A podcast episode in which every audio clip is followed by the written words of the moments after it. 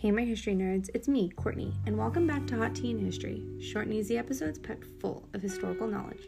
So grab your tea and let's talk about what fun historical event took place on February 25th.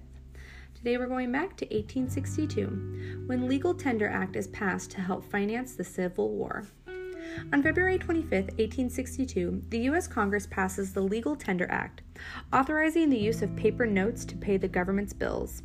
This ends the long standing policy of using only gold or silver in transactions, and it allowed the government to finance the enormously costly Civil War, long after its gold and silver reserves were depleted.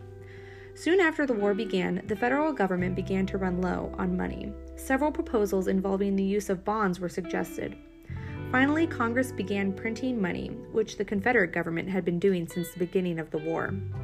The Legal Tender Act allowed the government to print 150 million in paper money that was not backed by a similar amount of gold and silver. Many bankers and financial experts predicted doom for the economy as they believed there would be little confidence in the scheme. There were also misgivings in Congress as many legislatures worried about the complete collapse of the nation's financial infrastructure. The paper notes, called greenbacks, worked much better than expected. The government was able to pay its bills, and by increasing the money in circulation, the wheels of northern commerce were greased.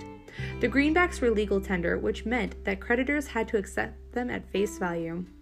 In 1862, Congress also passed an income tax and steep excise taxes, both of which cooled the inflationary pressures created by the greenbacks.